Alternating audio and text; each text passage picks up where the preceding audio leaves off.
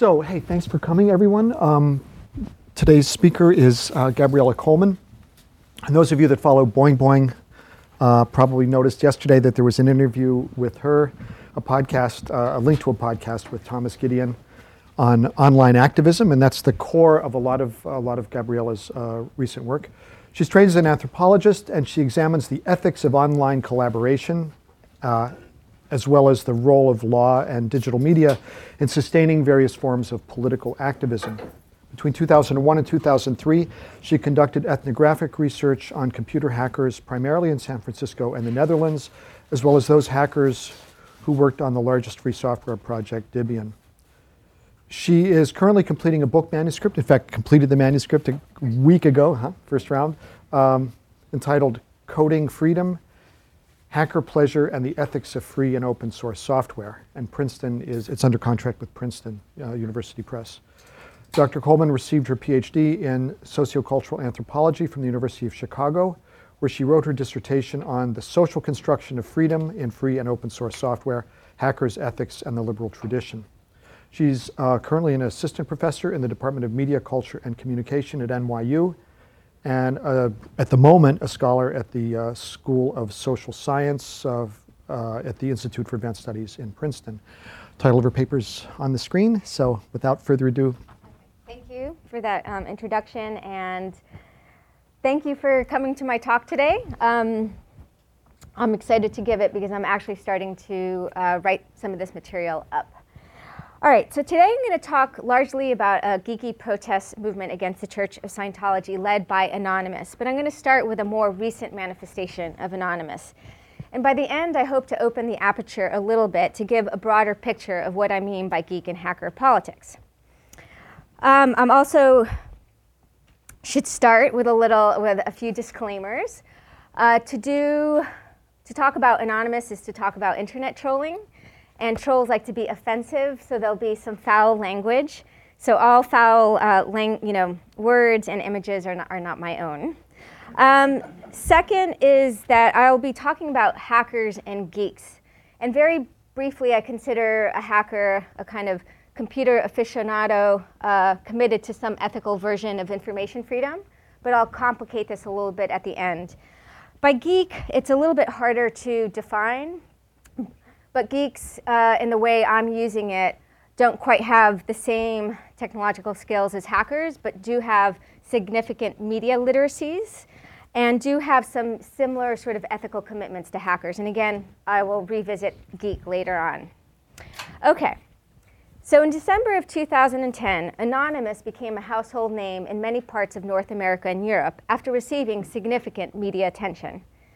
Media coverage focused on a wave of protests, many of them distributed of denials of service attacks launched in support of WikiLeaks, who had just posted a small trove of leaked diplomatic cables. So during the height of their operations, Anonymous crippled um, websites of a handful of corporations who had pulled services for WikiLeaks, most famously PayPal and MasterCard. They released a string of protest videos and a dozen of savvy political images. Uh, here's a couple of them. They initiated a citizen journalism project to circulate and comment on leaked diplomatic cables called Operation Leakspin, and catalyzed a public debate about the ethics of denial of service attacks. Are they a legitimate form of civil dissent, or are they a cowardly juvenile form of internet thuggery? Is basically the, the core of the debate. So, despite its sort of coverage, despite um, the fact that Anonymous had already coordinated global protests, commentators still struggle to describe its ethics, its sociology, and history using traditional analytical categories. This difficulty follows from the fact that Anonymous, like its name suggests, is shrouded in some degree of mystery and obscurity. It also purports to have no leaders, no rigid group structure, nor any geographical center. Indeed, it is a name that any individual or group can, in theory, call into being, and thus allows for parallel but possibly unconnected actions. For instance, those coordinating the denial of service attacks were not exactly the same people um, who were writing the manifestos, and here is one against MasterCard And this is them actually coordinating or collaborating on Pirate Pad to write this manifesto. And not the same people who are launching blogs and news sites focus on reporting anonymous. The current wave of protest was, for the most part, unconnected to Anonymous currently protesting the Church of Scientology. So, in this capacity, Anonymous functions as what Marco Deseriis, in a recent dissertation on Captain Ludd and Luther Blissett, terms an improper name or a multiple use name, which he defines as the following the adoption of some alias by organized collectives, affinity groups, and individual authors. And so, for example, this is Luther Blissett, which was created by a bunch of Italian um, activists in the 1990s to call into being uh, many actions. And many activists all over Europe would use the name and the image of Luther Blissett. And then uh, historically, Captain Ludd or Ned Ludd was also an image and a name that various Luddite groups throughout England would use to also call into being a certain set of manifestos and actions. So, in this capacity, Anonymous uh, is not entirely new, but obviously the digital tactics, as well as its global reach and scale, does make it of the contemporary moment. If Anonymous, in certain respects, is hard to pin down, is rhizomatic in certain regards, it does have identifiable boundaries, norm, traditions, aesthetics, and ethics that do shape, although don't simplistically determine its, its manifestations.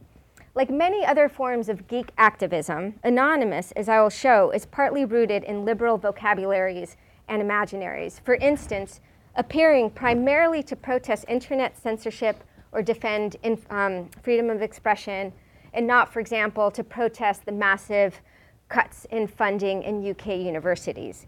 Participants often conceptualize anonymity, anonymity as necessary for free expression, which is a common thread in liberal philosophy.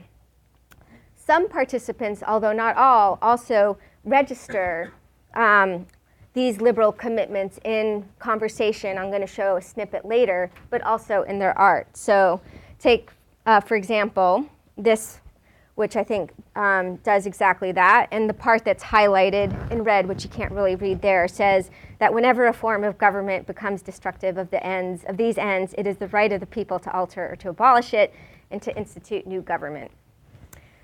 If Anonymous is driven in part by liberal commitments, their protest arsenal, as we see with this image as well, is grounded in a more dramatic set of tactics than traditionally associated with liberalism. Their repertoire includes a rich set of visual material, which you've started to see, videos, images, manifestos, with a consistent aesthetic logic, most famously, a mass figure or a headless suited man. Indeed, its success in securing media attentions follows from the spectacle that Anonymous is able to consistently broadcast via this material. But what's most significant and remarkable to the story of Anonymous, the protest movement, is that emerged largely by accident and in the context of what Martha Nussbaum, in a recent edited collection, has described as the offensive internet, by which she means things like harassment, offensive speech, and internet trolling.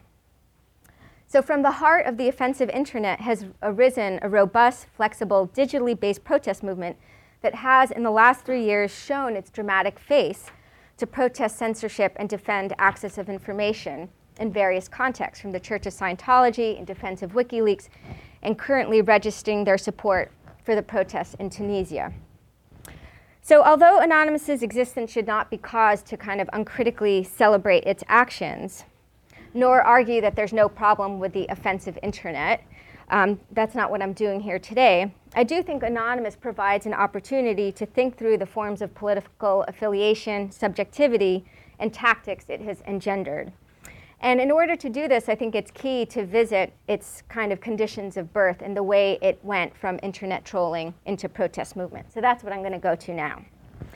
So originally, Anonymous was almost entirely associated with internet trolls and trolling. To define trolls, I will turn to their own definition, as it's faithful to the offensiveness and spectacle they do everything possible to bring into being. So the definition comes from Encyclopedia Dramatica, which is like Wikipedia, uh, except it's different because it's filled with satirical, dark, some would say racist, and juvenile humor, is a lot less neutral. and more mythological and really brimming with jargon, jargon and argot. So now the first part of the definition is actually not so offensive, and it's pretty accurate. It says a troll, most commonly encountered on the internet, is any person who purposely causes controversy in a web community by posting offensive and crude comments or provides advice. They can be helpful sometimes. But now a little bit more dramatic. Trolls are the ultimate anti hero. Trolls fuck shit up. They exist to fuck with people. They fuck with people on every level, from their deepest hell's beliefs to the trivial. They do this for many reasons, from boredom to making people think. But most do it for, oops, that's not where I want to go to, for the lulz. And I'll get to the lulz in a moment. Um, even though trolling has existed in some form since people got online to kind of interact, trolling is kind of exploding for both socio-technical and legal reasons. And many of them, which I can't really get into today. But what's different today is that troll lore, history, norms, and terminology are far more extensive, detailed, codified, and accessible to the general public than ever before. And here's some of that material. The lulz being the most famous term. A plural bastardization of laughing out loud, lulz are often cited as both the motivational force and consequence of the act of trolling. The lulz is entertainment, it is pleasure, it is laughter that follows from trolling. It's common to hear a troll say, I did it for the lulz. All right, so one of the things, though, that's interesting is that we need to differentiate between two dominant forms of trolling. Today, one is found among individuals and associations that are anything but anonymous. They want recognition. You can find these people, and I've done some research on them. But in contrast to that form of trolling, Anonymous emerged from a different type of trolling, which I call crowdsourced distributed trolling and hacking. This form of trolling thrives on image boards. And Anonymous is associated with one of the most famous, which is called 4chan. For those that do not know, 4chan is home to 44 based forums where participants, all of them anonymous, comment on discussions or images, many of the latter being esoteric, audacious, pornographic, humorous, heavily shot, photoshopped, or all of the above. Um, 4chan is not archived, so when a thread um, when people stop posting to a thread, it vanishes. The posts are also um, posted at such a fast rate and volume that much of what is produced vanishes quite shortly after it's, it's viewed. But obviously, not everything vanishes.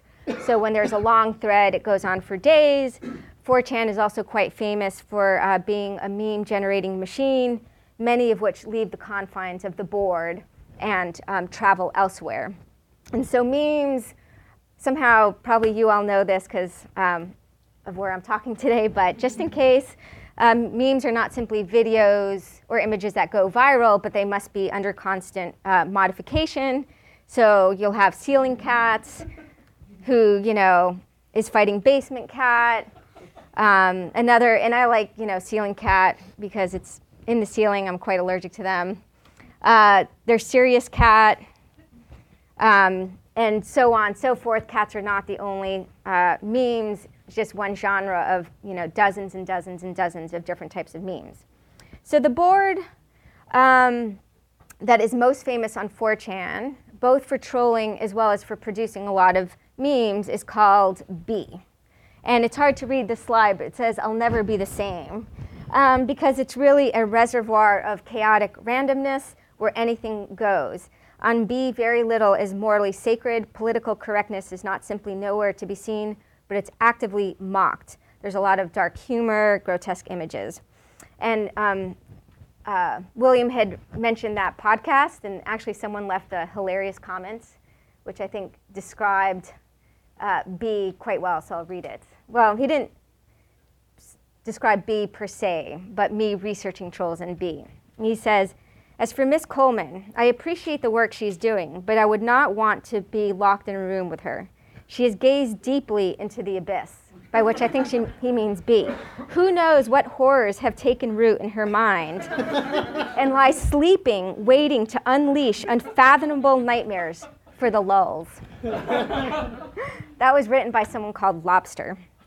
Okay, so on B, trolling regularly occurs. Um, and there have been some legendary attacks, including one against Jessie Slaughter, a young girl, as well as many uh, famous acts of animal welfare. For example, in February 2009, someone posted a link to a YouTube video of a kid, Kenny Glenn, who was torturing his cat, Dusty. And basically, uh, 4chan decided that Dusty must be saved and great justice must be delivered. And within three days, Kenny had not only been found and authorities uh, notified, but he and his family were the target of classic acts of trolling. Um, countless pizzas had been ordered to his house, delivered to his house. Cabs and chartered buses showed up. Uh, the business practices of Kenny's father, a number of which were quite shady, were also plastered all over the internet. So that's, that's trolling, crowdsourced distributed trolling in a nutshell.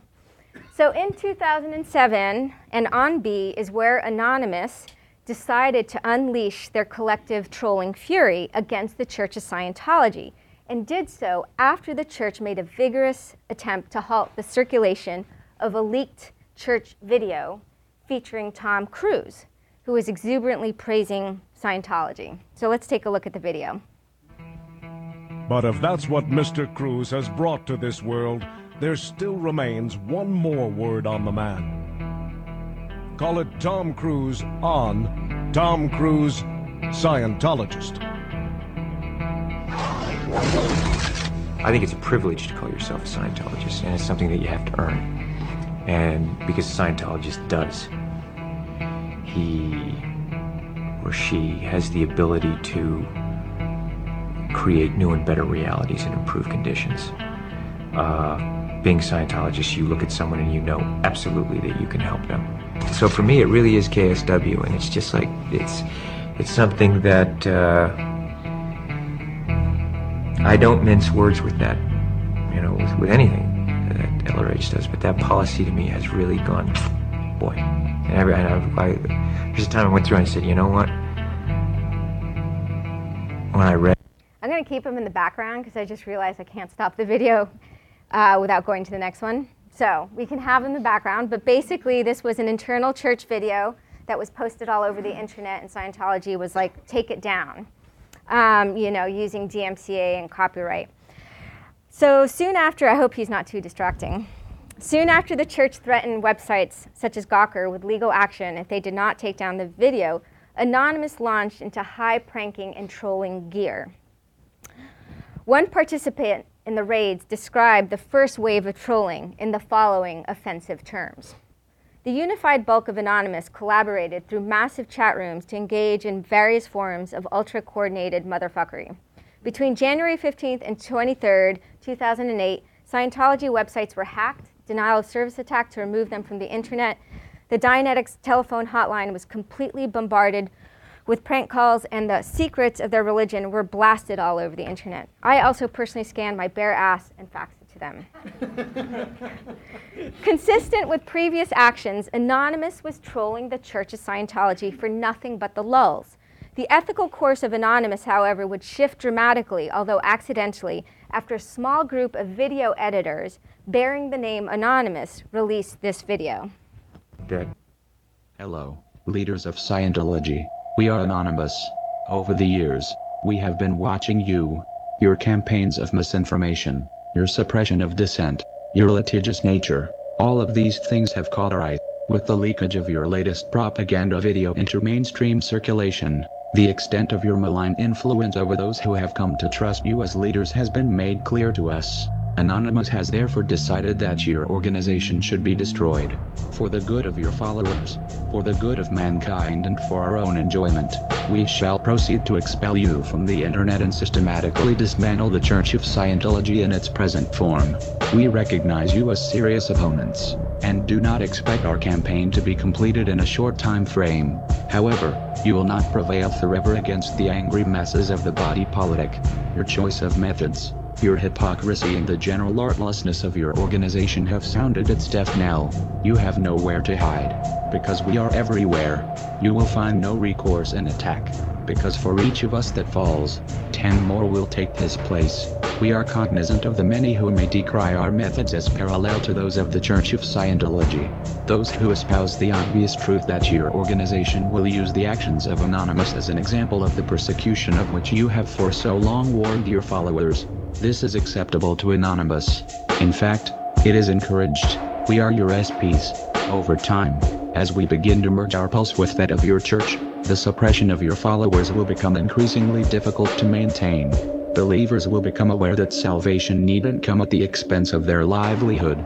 They will become aware that the stress and the frustration that they feel is not due to us, but a source much closer to them. Yes, we are SPs, but the sum of suppression we could ever muster is eclipsed by that of your own RTC. Knowledge is free. We are anonymous. We are legion. We do not forgive. We do not forget. Expect us.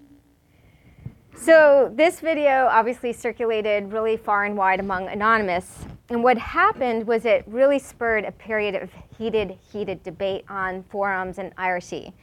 So all of a sudden, a lot of people on 4chan were like, oh my gosh, should we go leave the internet and protest the Church of Scientology? And other people are like, no, we're just doing this for the lulz. You know, we don't really have to get involved with a political movement. And so there was this big back and forth. And so what happened?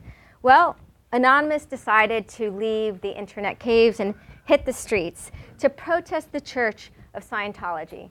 On February 10, 2008, over 6,000 people protested across North America, Europe, Australia. Uh, I believe five geeks showed up in New Zealand and one in Japan. Um, a set of actions which were actually quite impressive both for their lo- high levels of attendance as well as their kind of aesthetic bravado, which included a performance of their anonymity with the masks. So here is a short clip of the protests.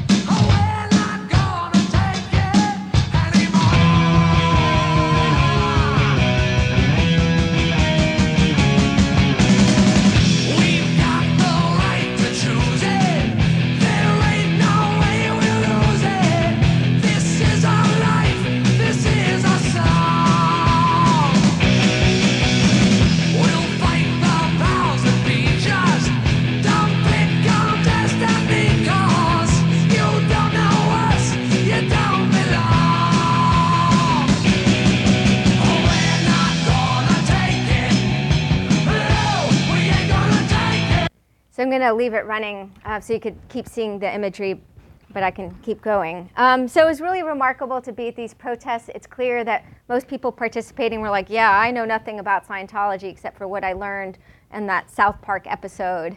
Um, and I was just, you know, following people out to the streets, uh, with a few exceptions of some people who did, but uh, very few. So, um, many did learn eventually about Scientology and the sentiment change among the participants who decided to stay. As one protester told me uh, this summer in Ireland, he said, I came for the lulz, but I stayed for the outrage. So, what happened is Anonymous went from kind of unadulterated trolling to kind of accidental protest uh, day to a more traditional protest that continues today. So, this is what struck me as I did fieldwork. First of all, the liberal commitments of geeks and hackers became notably apparent and dominant in the conversation. And here I'm just going to give you a small ethnographic taste of it where people were discussing where Anonymous came from. So someone says, I was on 4chan the day it went up, the f- absolutely first time. Does that make me original Anon? Nope, nope. Anon was established long before 4chan. Alexander Hamilton wrote letters to newspapers advocating for the ratification of the Constitution, signed Anonymous. This makes him an original Anon. And so I'll get back to this, but it is quite common for uh, folks involved in these forms of politics to imagine what they do within a much longer kind of liberal tradition. Second, it is clear that these geeks derived immense pleasure in finding each other in person once they started organizing. This is also not that surprising given how much time they had poured into 4chan anonymously. So, finding each other via both the actions or even on internet relay chat, which is less anonymous, is a way to kind of concretize and get rid of pervasive anonymity. Um, and the protest was literally the end of anonymity among participants, although they still use anonymous tactics to shield themselves from the church. And the ethic of anonymity is very, very strong among protesters, by which it means you really should not be seeking celebrity or status. And it's a way to uh, create kind of egalitarian conditions. Obviously, forms of hierarchy emerge, but they're always in that, in that um, conversation with that anonymous ethic.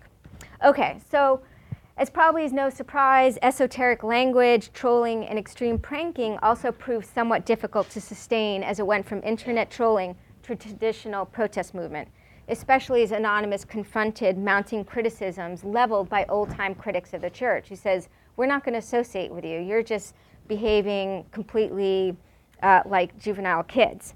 So basically, old time critics asked them to reconsider their tactics. They did so in part through video. We see a lot of this video conversation, video warfare going on. And Anonymous partially did reconsider some of their tactics, dropping some of the most flagrantly trollish, lulzy behavior. But the important word here is partially. On the one hand, the protest movement uses traditional tactics of nonviolent street protests as well as kind of digital activism to emphasize the abuses of the church on free speech and human rights grounds. On the other hand, some participants continue to engage in lulzy behavior as part of their arsenal, one of the most famous uh, being Operation Slick Pubes. Um, and so I will leave it to your imagination or a quick Google search to find out what that is, but it involves pubic hair and Vaseline and running into a church, all documented. But the important point is that trolling and the lulz are still part of the protest repertoire. And some protesters claim that they should be rooted in the lulz because that's where their origins lie. It's more fun, and because it's also effective tactic in getting attention, especially in a media saturated world. Okay, so now I've told you a little bit about the genesis of Anonymous, and I would like to revisit and complicate my core proposition that the protests uh, against the Church of Scientology were accidental. So that's what I've claimed. And I still think, in some respects, it was accidental, but in other respects, it was not accidental. So at the time that Anonymous left the internet to protest the Church of Scientology, I already had a uh, research project well underway that looked at geek and hacker protests against the Church of Scientology. It was just from a different era, from the 1990s, long time ago. Um, and it was something that bubbled quite strongly and still existed, but kind of had receded. I sort of saw it as a historical parenthesis. And so my work examined the historical conditions that fueled the war between geeks, hackers, and Scientology, and also put forth this following kind of cultural thesis that geeks and hackers enjoy protesting the Church of Scientology because it's such a perfect nemesis. A perfect nemesis because of the way that Scientology inverts and turns upside down many values and commitments that geeks and hackers hold dear. So if there was such thing as a cultural inversion machine and you stuck hackers, you'd get something that looked like Scientology. Um, before I kind of get into that a little bit more, let me just uh, briefly describe the earlier battles. They're very interesting because there's some continuities with the current one because it unfolded on the precursor to the image board, which is Usenet, which was a very popular uh, message board in the 1990s. As the work of Bryan Pfaffenberger has shown, Usenet was um, home to a really, really kind of fiery free speech debate among users and system administrators. And I won't get into it, but basically the free speech hardliners won out. And in this already charged context, someone created the following news group alt.religion.scientology, uh, a critic of the church. And he did so in order to disseminate the truth about this half assed religion. And so what happened was that this uh, news group attracted all sorts of people those supporting the church, ex members critical of the church. Um, but, you know, relevant to this story, a group of netizens, geeks, First Amendment loyalists, and hackers also joined. So over time, the commentary grew a little bit more critical of the church and did so through the circulation of what's called advanced technology, which are upper level texts. um, which the Church of Scientology really guards quite religiously. These include the uh, now famous Operating Thetan documents, which include um, the story of Scientology's origin centered around the alien Xenu. Um, so, for those who have not watched the South Park episode, Xenu was the dictator of the Galactic Confederacy. He flew masses of people uh, to planet Earth on jumbo jets. Uh, he put the people in or near volcanoes, which were detonated with uh, nuclear weapons.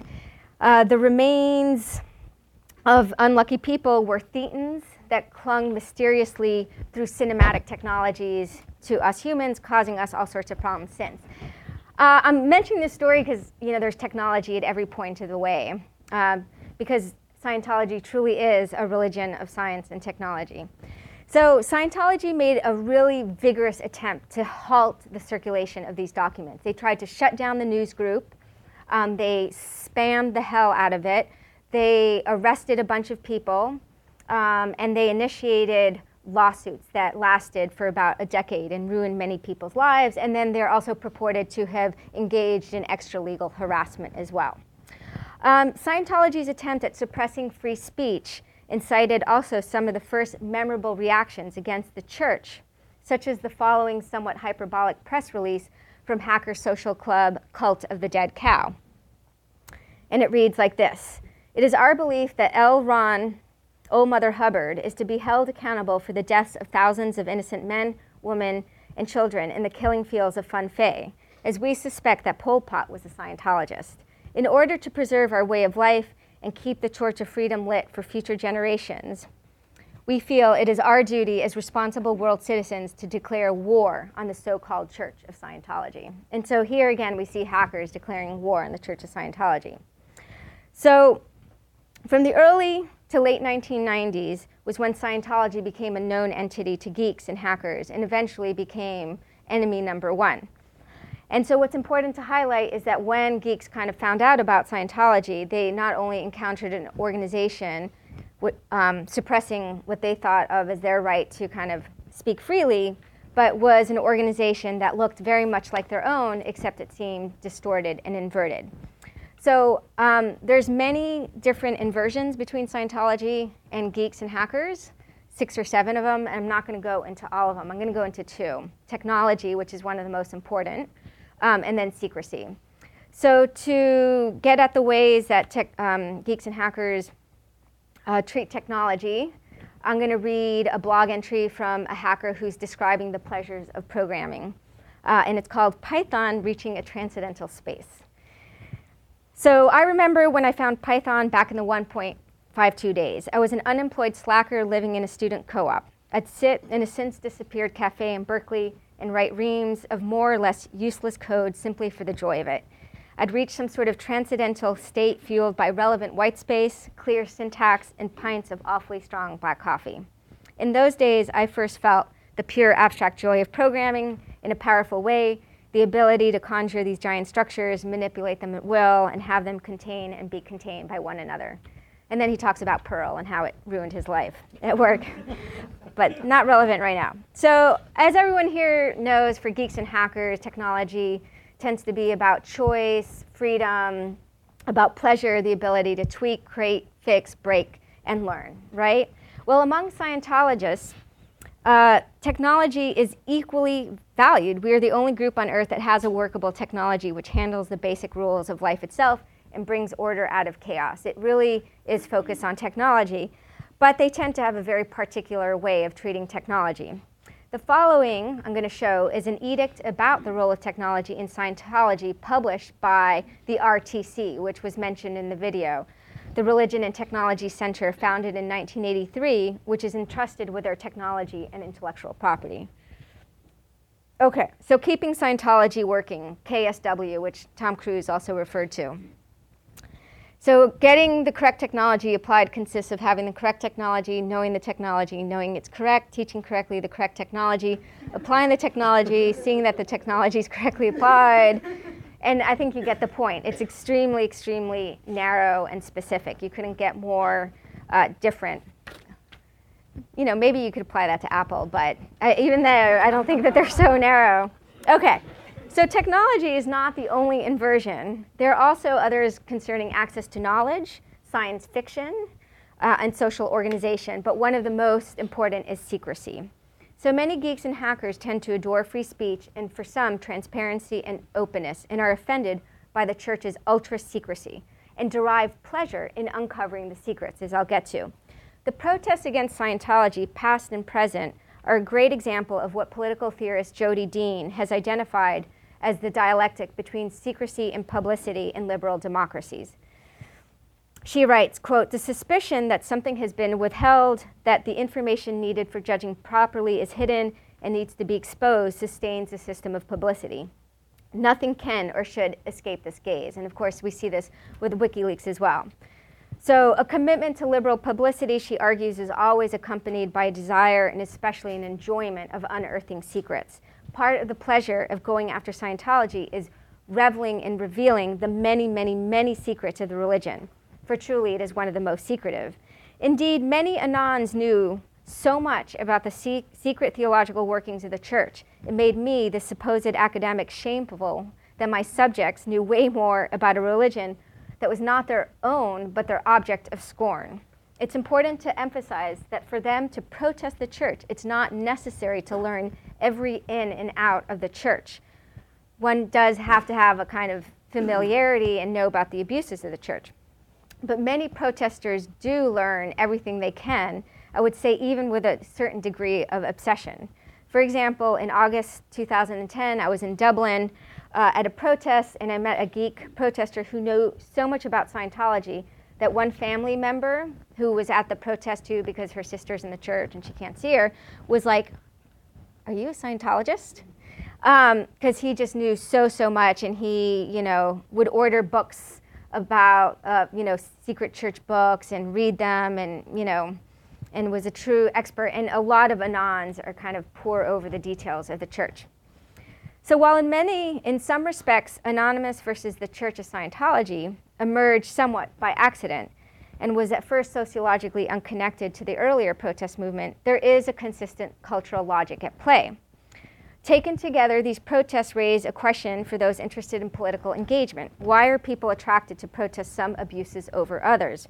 For if there are many tragedies in the world, for example, the war in Iraq, the genocide in Darfur, why do a group of people feel compelled to protest this set of injustices and not others?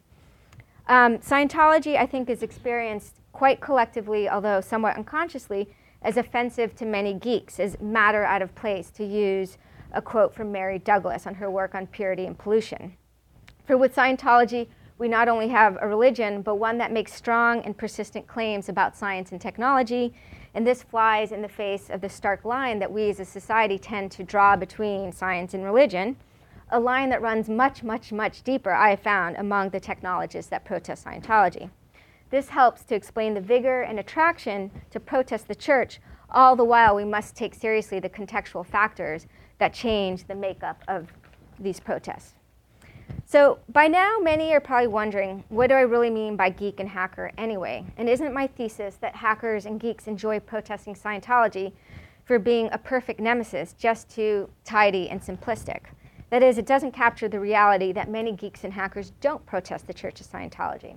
So, by way of conclusion, let me start with a second issue that not all geeks and hackers protest the church, which is absolutely correct, for allow me to get to the first one and define hacker and a little bit with geek. I find that much harder to define with a bit more precision. And then conclude with some general thoughts about the significance of anonymous. While many hackers and geeks abide by politics of information freedom, the ways in which this is incarnated varies across time and place. Are you guys all reading, learning about Scientology? um, in contrast to the idea of the hacker ethic, which states that hackers kind of abide by a set of clearly formulated commitments, such as information freedom, I prefer to think of hacker ethical action in terms of genres and genealogies. They're connected but unconnected. Many hacker genres, in the most general sense, are oriented towards what we might call information freedom. But information freedom is sufficiently wide in scope and vague so that it must be concretized and particularized, which hackers do in multiple ways. So many hackers live out their free speech commitments via software, in specific participating in what everyone here knows is the free and open source software movement whose roots are here at MIT, thanks to the actions of Richard Stallman. A lot of these hackers have now come to see um, source code as a form of speech, um, and I've done a lot of work in this arena. Other hackers are far more transgressive in their pursuits. They derive pleasure in seeking out and exposing forbidden and fruit, and in the process, mock power via spectacle. Indeed, there's a rich, rich trajectory from the phone phreaks who used to explore the phone system to underground hackers to trolls. This is a very famous internet hacker and troll weev, um, where spectacle and transgression dominates. Other hackers are involved in anti capitalist endeavors whose collective names, such as Rise Up and May 1st, broadcast their left leaning sensibilities. They tend to be a minority in North America and are more robust in Spain and Italy with anarchist traditions. So we might be able to define hackers in a general sense as skilled programmers and system administrators who identify as such and who move in the types of events and institutions like the Computer Chaos Club, free software projects, or information security groups by which I can empirically locate hacking. But what I want to emphasize is that even if hackers who may be united by an obsession and passion for computers and thus are quite easy to identify in the field, um, they display a quite diverse realpolitik. Within the sea of diversity, some choose to participate in a number of political domains, others just in one. Thus, the protests against the Church of Scientology are consistent with the commitments of many geeks and hackers, yet don't exhaust all hacker and geek possibilities. Second, and this is key to any understanding of hacker politics, is that there's significant discord and disagreement among hackers as to what even counts as hacking, what constitutes freedom of information, and the legitimate means by which to enact sharing and access. Hackers are, in fact, extremely sectarian. For example, the debate about the ethics of Anonymous and the denial of service attacks has been ferocious among hackers. Take, for example, the comment about Anonymous by uh, a famous Dutch hacker. His first name is Rop. I'm going to butcher his last name. I could let you know afterwards. Who just delivered the keynote address at one of the most famous hacker gatherings, the Winter Computer Chaos Club Congress in Berlin. And this is what he said This whole Anonymous thing is getting so on my nerves. People ask me, Anonymous, that is the hackers striking back, right?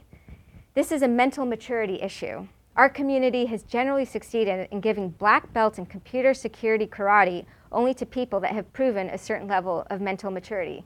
Yes, some of us could probably do some real damage to PayPal and MasterCard, but then we also understand that no good comes from that. And then he went on to urge Anonymous to seek out the mature hackers at the CCC. So, what's interesting about this um, statement is that he does at least grant that some involved in Anonymous are hackers, lame hackers, immature hackers, but hackers. But is Anonymous just hackers? So while it's definitely the case that my experience has been that it does include hackers in its ranks, um, as Anonymous insists themselves, it is not only composed of hackers, it's more diverse than that. And yet, contrary to their own rhetoric, which they say we're open to all, it does not mean that Anonymous is open to all. There are forms of tacit and explicit knowledge, skills, sympathies, and know how that lead some people and not others to engage in Anonymous, which is why I like to describe it as a kind of geeky based movement. And by geeky, I mean a bulk of the participants tend to have significant digital media literacy, such as video editing, design skills, and enough technical know how to be able to use internet relay chat, collaborative tools like PiratePad, and have the ideological sympathies, such as commitments to things like freedom of information, that make Anonymous politically attractive to them. And obviously, geeks is a very wide category, so it doesn't uh, encompass all the geeks that would be kind of attracted to Anonymous. So, to conclude, born from the offensive internet, Anonymous went from trolling to narrow protest movement to one that has now emerged in more general registers to protest internet censorship and freedom of information and fight for freedom of information, attracting many geeks and hackers in its ranks. Much, though not all of its politics are tactical and short term, they're also quite spectacular. Spectacle, as some theorists such as Stephen Duncombe have argued, can be an effective way to garner media attention for being able to dramatize a set of events. Of course, spectacle has its limits as well, similar to what Susan Moeller has identified as compassion fatigue, From news reporting on humanitarian crises, spectacle grows weary and loses its luster. It's hard to sustain over time.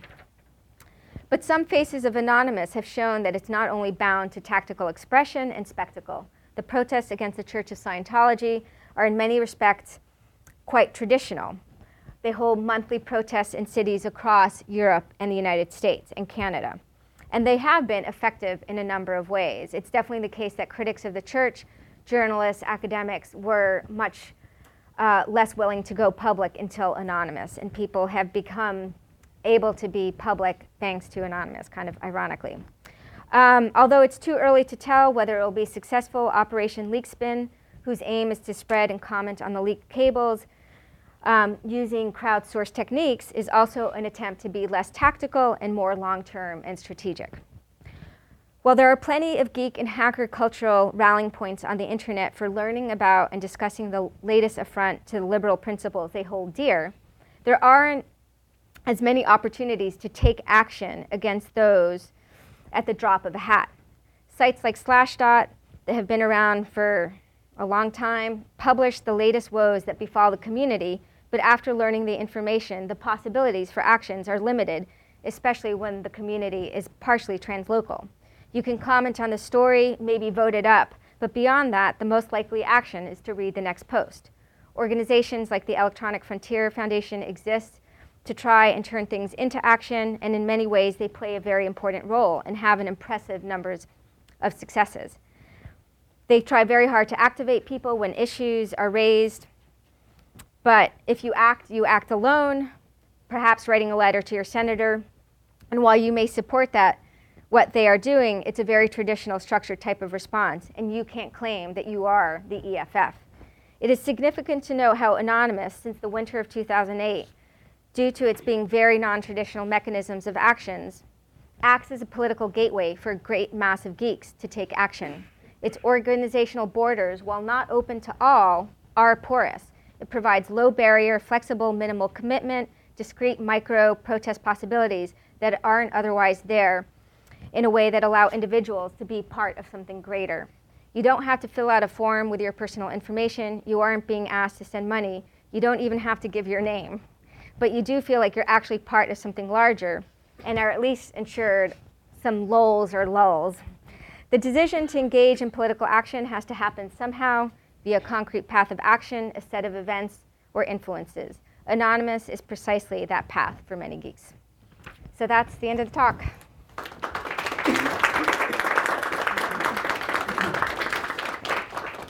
So um, time for, time for discussion, questions. Yeah.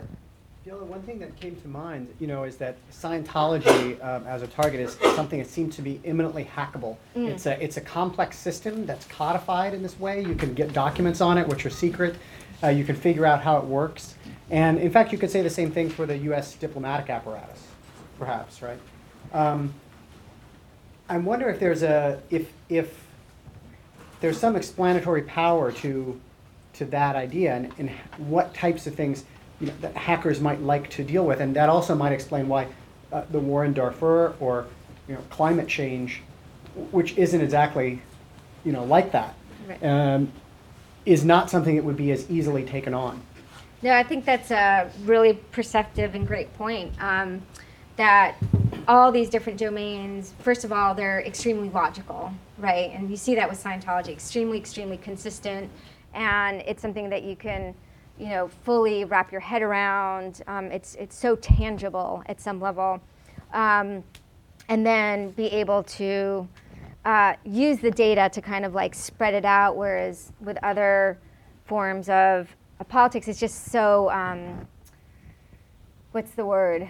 Invisible. There's nothing locatable, and so I think that's that's a great point. You see that with free software as well, where uh, the intellectual property system was hackable at some level, and that's what Richard Stallman did, and initiated that process. And uh, I think you stated it really well because one of the things I'm interested in is how your kind of embodied experiences make you more willing to kind of engage and take pleasure and be more effective in some politics than others. And that's exactly what you put your finger in. Yeah, I- I want to follow up on that. I mean, that was what struck me too, is that it's an interesting case, Church of Scientology, but in some ways, very easy target, Yeah. right? I mean, it's a cult, it's a joke, it's Tom Cruise, you know, and, and so, right, you hear about Xenu and you're just like, that's so ridiculous. And, and so in that sense, it, it's easy, like, it, you know, everybody can go after it. And, and WikiLeaks then is a kind of interesting stepping stone, stepping stone, it seems to me, because then it, it is into this realm of politics and the government's arguing people will get killed. And so you start to have to make decisions, I, I suppose, about where, where information is, should be free and where, where free information is actually killing people. And, and that's the argument people are making. I, I, it hasn't seemed to happen yet. So maybe it's not as bad as people say. But the, the, the, the blindness is there too, it seems to me. Like the, the big one is, well, what about corporations? You know, what about the finance industry? I mean, where that's all about a secrecy of hide the money. You know, who's, who gets, where's the money come from, where's it going?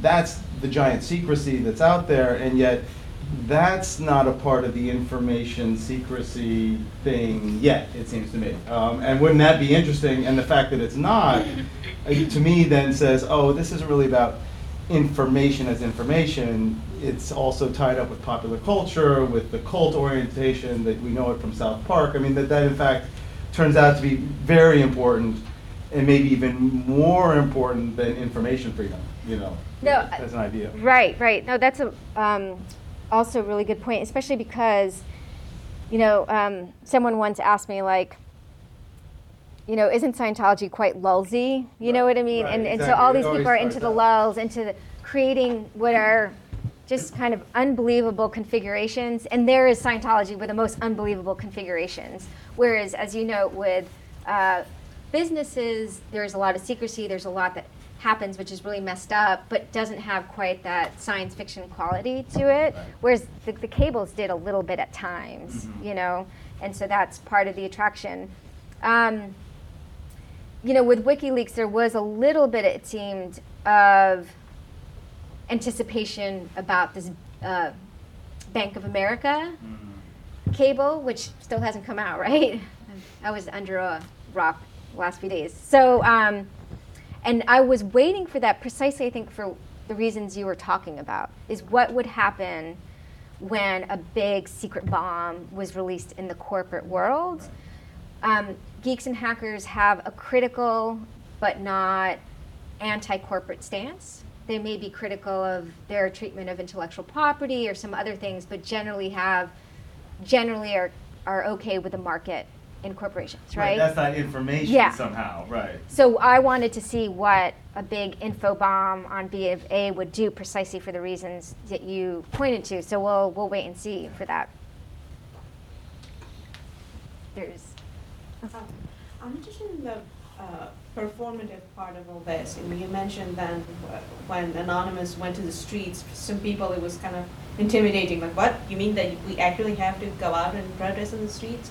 But how is that troll attitude different from flash mobs, which was the kind of fashionable performance a few uh, years before, where people would, you know, agree in the, you know, through forums or whatever to show up, you know, dressed as uh, Agent Smith and cross Right. the street, something like that. So I think the different, I mean, there's a lot of similarities, right? Um, you know, spectacle, drama, surprise, that sort of thing. But what I find so fascinating, especially about the initial protests, is flash mobs for the most part have to be like organized. Either you have to agree to it or you're led into it um, because something like, like show up with a panda bear mask in Union Square for pandemonium. You know, I did that once and it's like, oh my God, there's all these pandas. Um, but my culture is not being a panda bear. Whereas I do see a lot of these participants who spend a lot of time on 4chan and being geeks and so on and so forth take their kind of cultural repertoire. That's what led them to the protest, and then that's what they performed. They didn't need a kind of organizer. It was a kind of manifestation of cultural commitments under the right set of circumstances. So that's a little bit of the difference, even though they are quite similar in, in their tactics, too. Yeah, do you think that flash mobs maybe set the precedent for the anonymous movement? That's a good question. I mean, I one one way to look at it would be to go back to some of the logs to see when people were first starting to decide to go to the streets because it was really contentious. First of all, they're like, "This is for the lulz. we are not going to protest the church seriously, and see whether they're like, hey, yeah, but when you show up in a flash mob or whatever, it's really effective. So that that would be really interesting, and of course it is in the air, and just very interestingly, they did get the uh, vampire flash mob to show up recently in front of the Church of Scientology, which was there was like 5,000 vampires. It was great. I think there's a question back there. So I want to follow up on Ian's point and something you just said about the commitments of hackers. One, could you tell me what you mean by the word liberal? You used it Sure. repeatedly. And you also indicated that uh, among the hackers, there's some sort of implicit notion of what constitutes abuse or not abuse, or, or that there is some moral differentiation going on. So I wanted to know where the grounds of that derive from. Okay. And which relates to this, the issue that, that Ian raised of what constitutes information. So what meaning of liberal are you using? So by liberalism, it's you know one of these things like capitalism, which is extremely hard to define, but um, it's sort of a set of commitments to individualism, a fear of uh, concentrated power, and commitments to civil liberties such as uh, free speech and privacy. And one of the things about my work is that I look at these commitments not only as they're culturally incarnated. So, for example, a lot of hackers have come to see source code as a form of First Amendment speech, but how it brings into tension or visibility tensions in liberalism. So, so here at MIT, for example, lots of the undergraduates, let's just say, are libertarians. Mm-hmm. In the parlance of classical political theory, that's not liberal. That's far more than liberal, because any form of organization is illegitimate. So, are your hackers liberals in the classic sense of the necessity for collective organization but with limits? Or are they libertarians, Ayn Rand, Fountainhead? They are more, well, it depends on which hackers. There's, the, uh, they exist on the spectrum from mutual aid anarchists to libertarian. I would say the bulk of free software developers who are part of endeavors like Debian, GNOME are far more liberal in the sense that they uh, recognize mutual aid, collaboration, and institutions as part and parcel of what they do, all the while being very committed to individualism um, and free speech. And uh, finally, my experience has been that through, I've done something like 50 life interviews with a lot of free software developers. Many had a very libertarian moment uh, in their youth that was reined in. Not all of them ever got out of the libertarianism, but a lot of them did.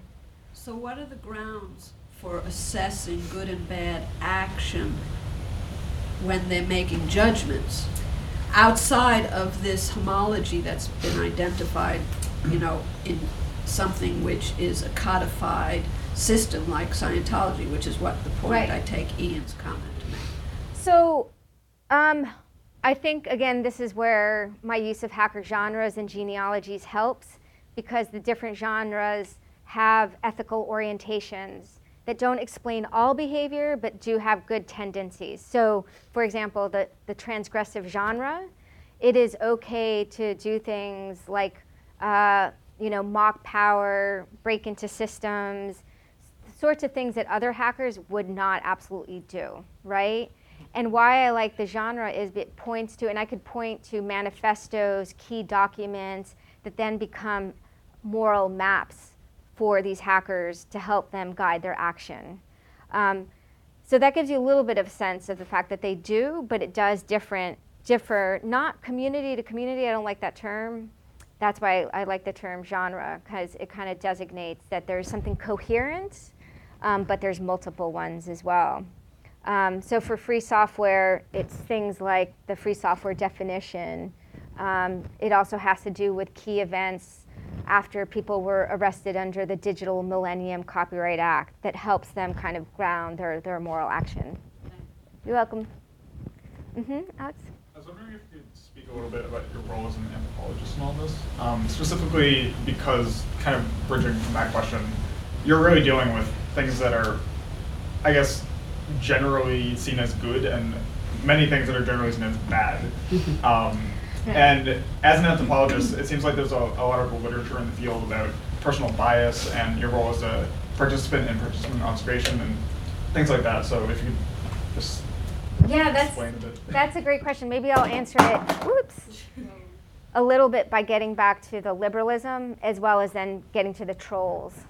So when I found out that hackers were quite liberal and libertarian both, I, I just didn't want my project to be about liberalism at some level, and I got like a little bit upset. And um, but my role I felt wasn't to criticize them for that. It was to understand it, understand where it came from, and understand its effects at some level.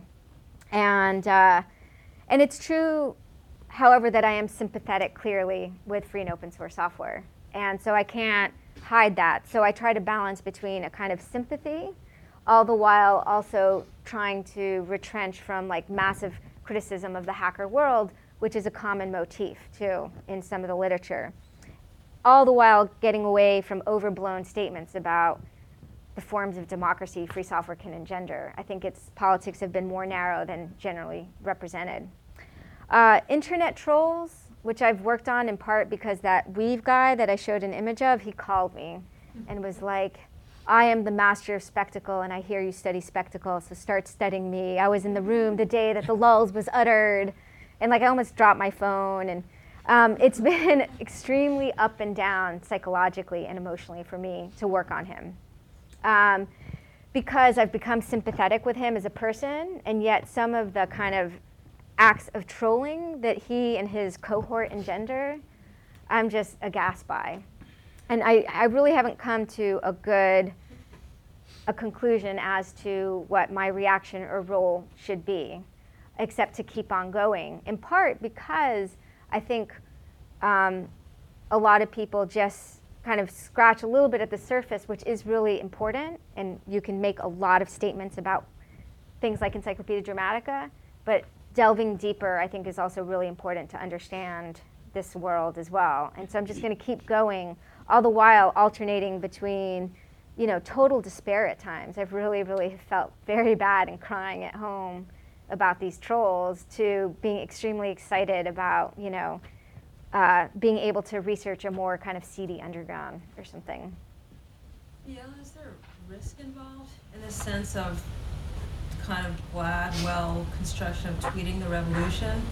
Because if traditionally activism, a couple of things are required, putting your body at risk, actually being someplace, and also risking changing a culture or society or an institution, is there any, do you see risk here? And I guess what I would ask, uh, in addition to that, is do you see a trend? Do you see Anonymous and the legions of 4chan and other people getting up and going to do something? Okay, that's. I mean, I can't answer and I wish I could answer in a very global sense because I've only followed New York Anonymous, but there has absolutely been uh, expansion of their politics and repertoire.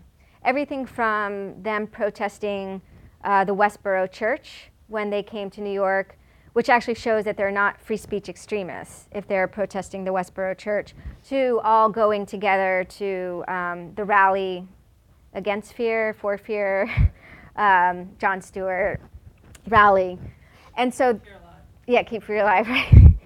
and so there is a way in which I do feel like for this group that I have kind of looked at over time, there has been, it was a gateway, and it is a gateway to kind of a larger politics. And when it comes to protesting Scientology, I actually do think that there is a risk. I mean, I was extremely secretive about my work um, because there was reason to believe that I would get harassed.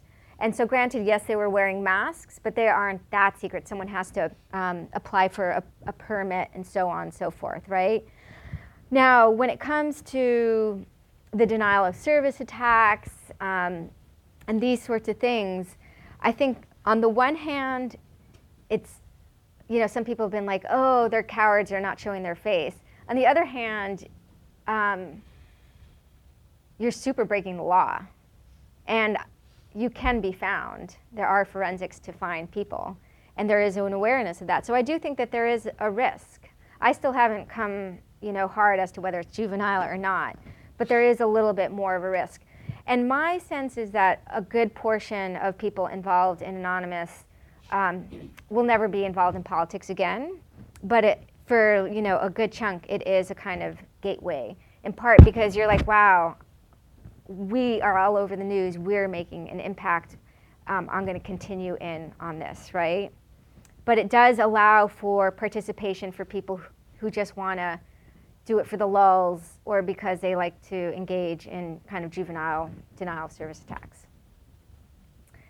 You several times said that Anon decided this and Anon decided that, and I was wondering for such a decentralized, don't even know if you can call it organization or group or whatever, how are decisions actually being made? Okay, that's a really good question. Um, so it's different for the different actions taken. So for internet relay chat, it's not quite as there.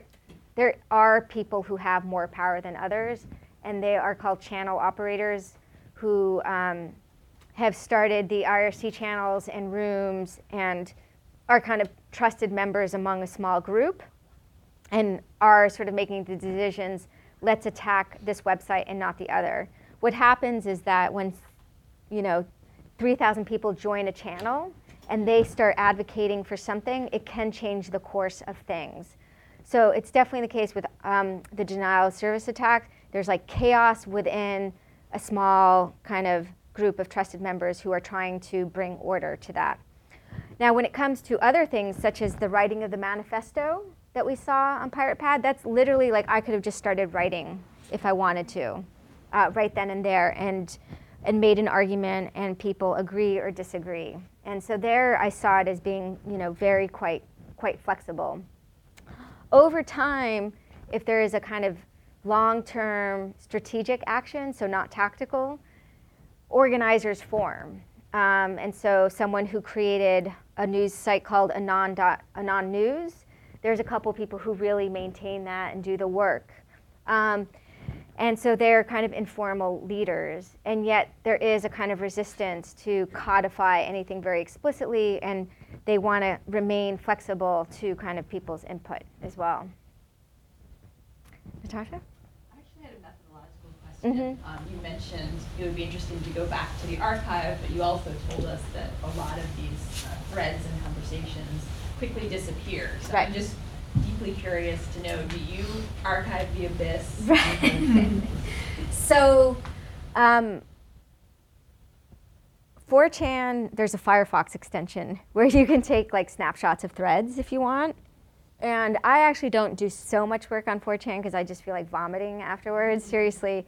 Thankfully, there's a lot of uh, other people doing uh, research on 4chan, including Alex. And we've, a lot of us share data and stuff. Um, and, and that's really necessary, like having multiple eyes on this stuff because you can lose it. I'll never forget this one time where someone is like, they're trying to troll you on 4chan. Here's the thread. And I was like, oh, thank God I wasn't there. Um, internet relay chat's a bit uh, tougher, actually. I don't log everything because it just would be like insane amount of data. But whenever there's important stuff happening, I try to be there and on multiple channels and then keep all that stuff. But there's, for example, on current anonymous server, something like 25 channels. You know, some with 200 people, some with two, some with 15.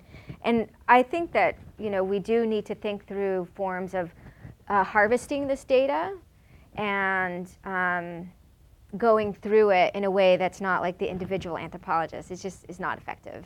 And yet, long-term study of it is really helpful because, for example, people would send me things because I'm kind of known to study this. So people would be like, "Here's the pirate pad. Here's the pirate pad. Come to this place. Get invited to this channel." And that only comes through long-term sort of trust built um, over time. Mm-hmm. Um, so at ROFLCon in 2010, one of the biggest questions was this kind of uh, issue of making what used to be kind of niche online more mainstream, especially through like popularized channels like television and stuff like that. Um, so I thought one of the interesting things that you mentioned was the issue of opening up to become an actual political movement uh, with the church. So as uh, 4chan and Anonymous become more popular and more televised and broadcast, um, how do you think that's affecting the culture, or even your own work on it? Because there are like some rules of the internet that say do not talk about 4chan. Right, right, right. So one thing is, uh, I don't. Yeah. yeah. I mean, I think anonymous over time is no longer associated with just 4chan, which is which is good, you know. Um, although its roots are still like to understand anonymous its configuration, you have to understand 4chan, right? Um, I actually think the two problems is not so much that the mainstream jumps on, um, which may or may not be happening. Um, and eventually, I would like to do a little bit more kind of research on that, like folks who are not geeky who decided to still join the ranks of Anonymous. But there is limits to the form of collection action it enacts because with proliferation, then you just can't be strategic in getting anything done. And even with WikiLeaks, there were like how many operations? Paperstorm, LeakSpin, like 10 others. And that got in a way in the way for them being effective. They're effective because they have a huge army, but and because anyone could call them into being. And yet at the same time, the fragmentation works against how effective they can be. But can you control that sort of phenomenon? I'm not sure you can. You know, actually, someone did try to. A website called like Truth is Revolutionary, which was going to be a portal for all anonymous and help coordinate. Because I think they saw the problem, but uh, in some ways it didn't get respect because it was a central node, right? So it may be have a limited effect, um, but still be powerful in the other ways I kind of talked about.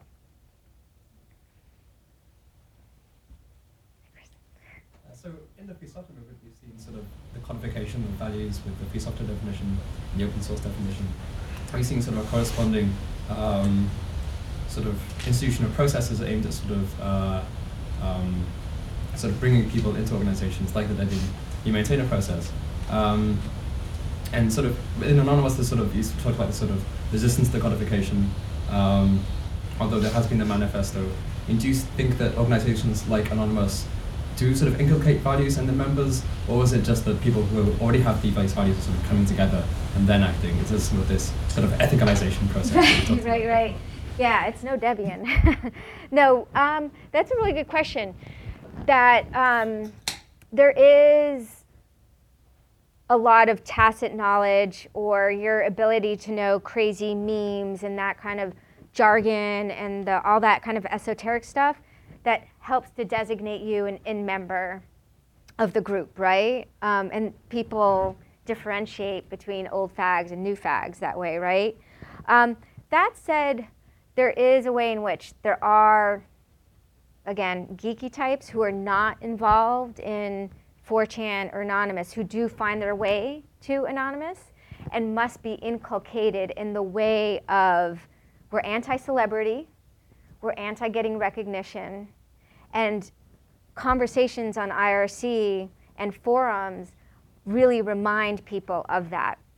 And similar to some of my work on Debian, uh, where when it looks like the cabal is exercising too much power and people go crazy, the same thing happens with Anonymous. So, for example, the video editors who really are quite good, this was just with the Church of Scientology, not the recent movement, look like they were getting to be known as anonymous because they were producing these very famous videos. Oh my gosh, they were railed against. And in fact, they had to kind of be like, all right, we're out of here. We're out of here. And so, in that sense, some of the ethical processes I've mentioned are similar, just not the formal ones.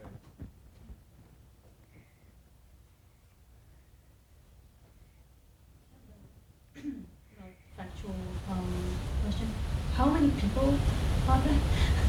Yeah. How big is it? So, um, the Church of Scientology protests with Anonymous. Uh, cities have between, you know, five and 30 kind of active members in Hamburg and London and Dublin and New York and Boston, San Francisco. Um, so it's pretty small, but pretty tight and committed. You know, every month they're there protesting. They have their forums. They have their actions. Um, with the actions in support of WikiLeaks, at the height, there were like 6,000, 7,000 people on IRC channels. But the number quickly dwindled to something like 500, 600. But not everyone who's participating in Anonymous is on IRC channels either. They're doing other things as well. So that gives you a little bit of a sense, but it is it's one of these things that's empirically hard to get get the number, and that adds to the kind of mystery and power of Anonymous that you can't locate it in the ways that you can locate other organizations. Okay, well, thanks Okay. very much. Thanks.